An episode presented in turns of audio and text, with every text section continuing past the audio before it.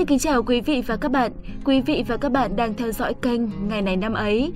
Đây là số phát sóng tiếp theo của chuyên mục Ngày Tết năm xưa. Và trong số phát sóng của ngày hôm nay, chúng ta sẽ đi tìm hiểu những phong tục, hoạt động trong ngày Tết ở Hoàng cung thời xưa. Chắc chắn các bạn sẽ có thêm nhiều khám phá thú vị về Tết từ dòng chảy của lịch sử dân tộc.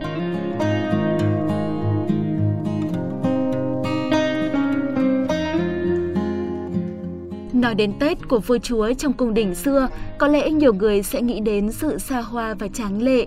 Thế nhưng, qua những tư liệu lịch sử, Tết của vua chúa xưa thường không nặng về hưởng thụ vật chất mà luôn hướng tới lễ nghi và truyền thống văn hóa của dân tộc. Theo quan niệm truyền thống từ thời xưa, Tết Nguyên đán là ngày lễ quan trọng nhất trong năm và dịp này phần lễ sẽ được đặt cao hơn phần hội.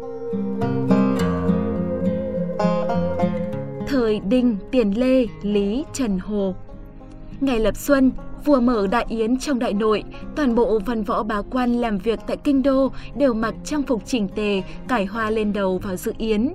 Vào ngày 28 tháng Chạp, vua đến tế lễ ở đền Đế Thích ngoài thành Thăng Long, các quan mặc triều phục đi theo phò tá. Ngày 30 Tết, các quan hành lễ vua rồi xem hát múa trăm lối. Đêm ấy, thời tu sẽ vào nội điện làm lễ khu na, có nghĩa là lễ đuổi tà ma. Vào ngày mùng 1 Tết, vào khoảng canh năm là từ 3 giờ tới 5 giờ sáng, vua sẽ ngồi trên điện Vĩnh Thọ, tôn tử cùng các quan cận thần làm lễ hạ trước, rồi vào cung Trường Xuân, phong bái lăng tổ. Buổi sáng sớm, vua ngồi trên điện Thiên An, phi tần sắp lớp ngồi bên dưới, các quan đứng trước điện, chơi những bài nhạc trước đại đình. Con cháu nhà vua và bề tôi xếp thành hàng bái hạ, ba lần rót rượu dâng lên. Xong xuôi, các tôn tử lên chầu và dự yến, còn nội thần ngồi hai bên ăn tiệc, đến trưa thì lần lượt ra về. Vào ngày mùng 2 Tết, các quan làm lễ riêng ở nhà. Ngày mùng 3 Tết, vua ngồi trên gác đại hưng xem các tôn tử và quan nội cung đánh bóng cầu theo, bắt được mà không rơi xuống đất là thắng. Ngày mùng năm Tết, tổ chức lễ khai hạ, ăn yến xong thì quan và dân lễ các chùa miếu và du ngoạn vườn hoa.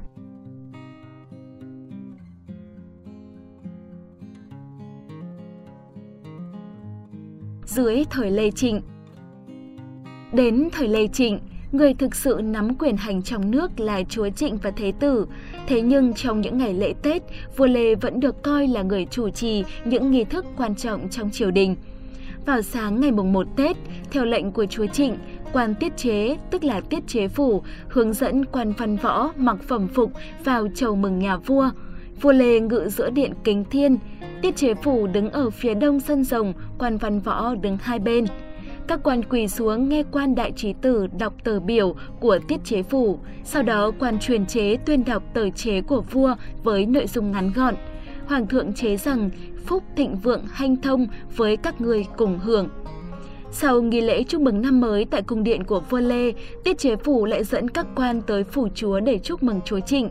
Vào sáng ngày mùng 1 Tết, chúa Trịnh đến hành lễ ở Thái Miếu và cung miếu rồi quay về phủ, ngồi trên sập rồng để bách quan lạy mừng.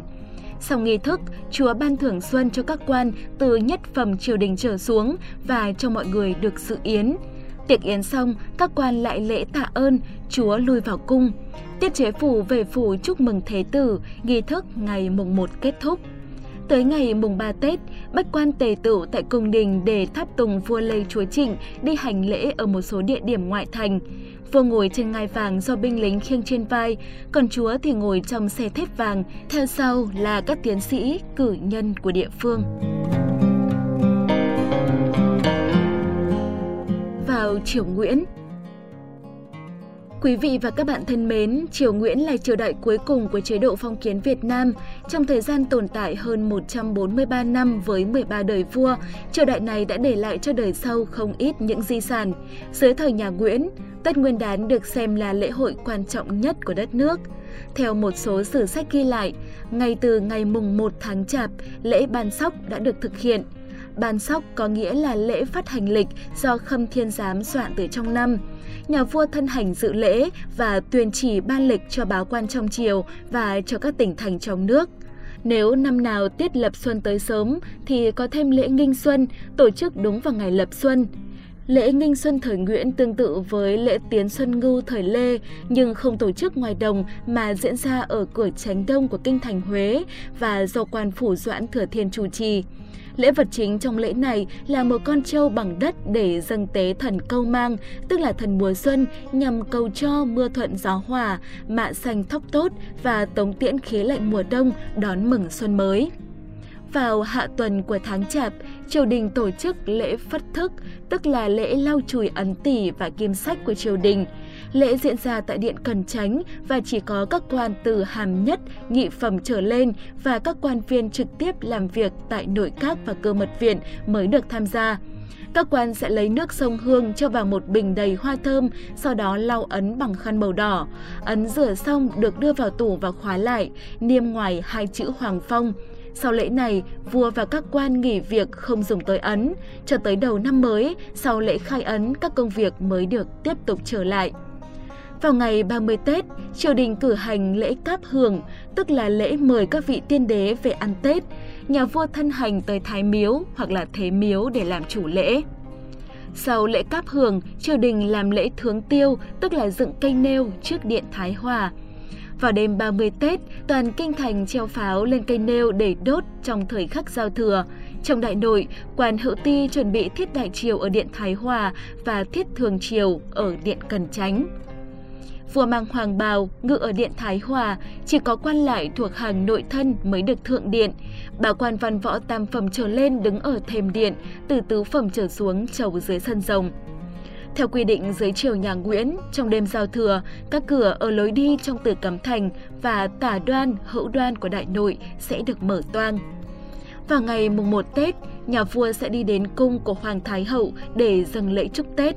Sau đó, vua sẽ về các điện trong đại nội để hoàng thân và quan triều đình làm lễ chúc mừng năm mới và ban tiệc. Ngoài việc dự yến, các quan còn được thưởng thêm tiền tùy theo chức trách của từng người mà tiền thưởng cũng có phần khác nhau.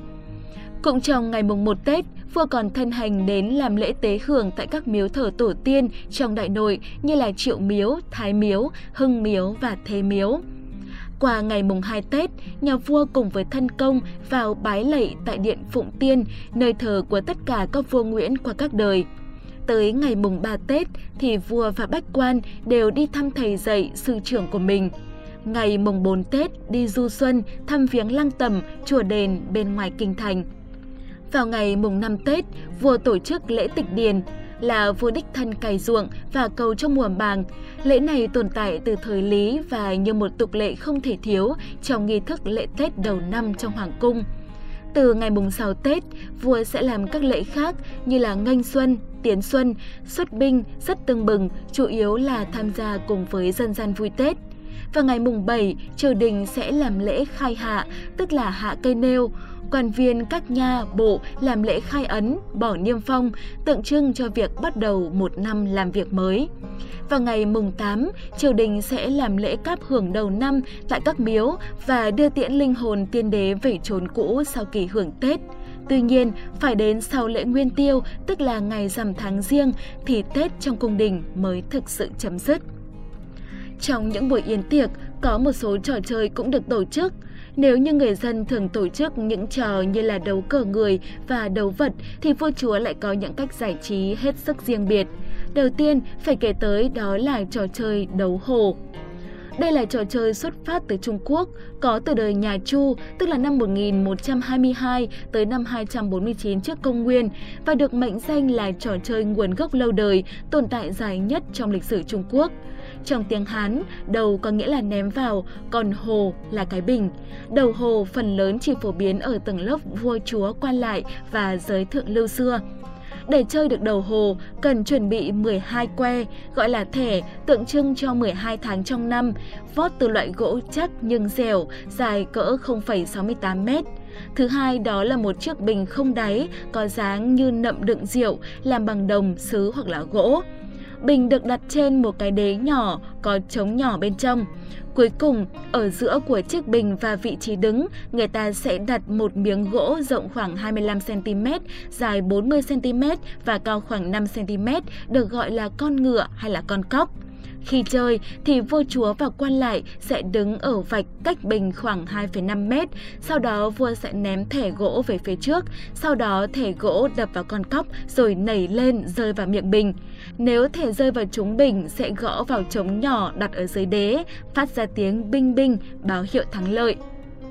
Trò chơi tiếp theo cũng được vua nhà Nguyễn rất ưa chuộng trong dịp Tết, đó là họa ngự thi. Theo đó thì hàng năm cứ tới gần giao thừa, vua sẽ lại chọn 4 vị quan trong triều để chơi trò này. Các quan phải đứng trước cửa của nhà mình khi nghe thấy tiếng ngựa hí, lục lạc kêu của kỵ mã do vua phái tới, phải lập tức mặc áo mão để tiếp lệnh vua. Kỵ mã dâng cháp lên cho quan, trong đó có một bài ngự thi là thơ của vua. Quan nhận thơ xong phải ngay lập tức vào vẽ lại bằng giấy hoa viên. Viên kỵ mã giao thơ xong cho người đầu tiên sẽ tiếp tục phi ngựa giao cho ba vị quan còn lại.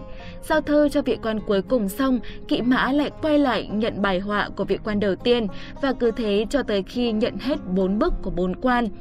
Vua sẽ đợi ở trong cung để nhận bốn bài thi này, tự mình kiểm duyệt lại. Sau đó, từ ngày đầu tiên của năm mới, vua Nguyễn sẽ cho cận thần công bố trước văn võ báo quan. Lúc ấy, đích thân vua sẽ làm giám khảo, chấm xem bài phụng hoa nào là hay nhất và sẽ bàn thưởng. Bên cạnh những trò chơi truyền thống mang đậm tính chất phong kiến xưa, một số vị vua của nhà Nguyễn, điển hình là vua Bảo Đại, lại có những thú chơi Tết rất Tây. Vào sáng ngày mùng 1 Tết, vua cùng với Nam Phương Hoàng hậu sẽ tới cung Diên Thọ để thăm và chúc Tết Hoàng Thái hậu Đức Từ Cung để tỏ lòng hiếu thảo. Tại đây, vua sẽ nghe nhạc trữ tình phương Tây, đánh cờ domino làm cho không khí thêm vui nhộn và phấn chấn. Xong rồi đầu đó, vào chiều ngày mùng 1 Tết và ngày mùng 2, vua sẽ đi ô tô xuống Dạ Lê để đánh góp cùng với những người bạn nước ngoài tại sân góp cho xây dựng sau khi ông đi du học từ Pháp về. Quý vị và các bạn thân mến, dưới mỗi triều đại, việc đón Tết lại có chút khác biệt. Thế nhưng nhìn chung, mọi nghi lễ đều được thực hiện rất trang trọng, thể hiện được bản sắc văn hóa của dân tộc Việt Nam. Nhiều hoạt động phong tục được lưu truyền từ đời này sang đời khác và cho tới ngày nay, Tết vẫn là một ngày lễ quan trọng nhất của năm, vẫn là dịp để sum họp, để đoàn tụ, để thể hiện sự hiếu kính với ông bà tổ tiên và thế hệ đi trước. Nhiều phong tục từ thời xưa đến nay đã không còn tồn tại, thế nhưng vẫn được phục dựng qua những triển lãm hay tái hiện thông qua những lễ hội.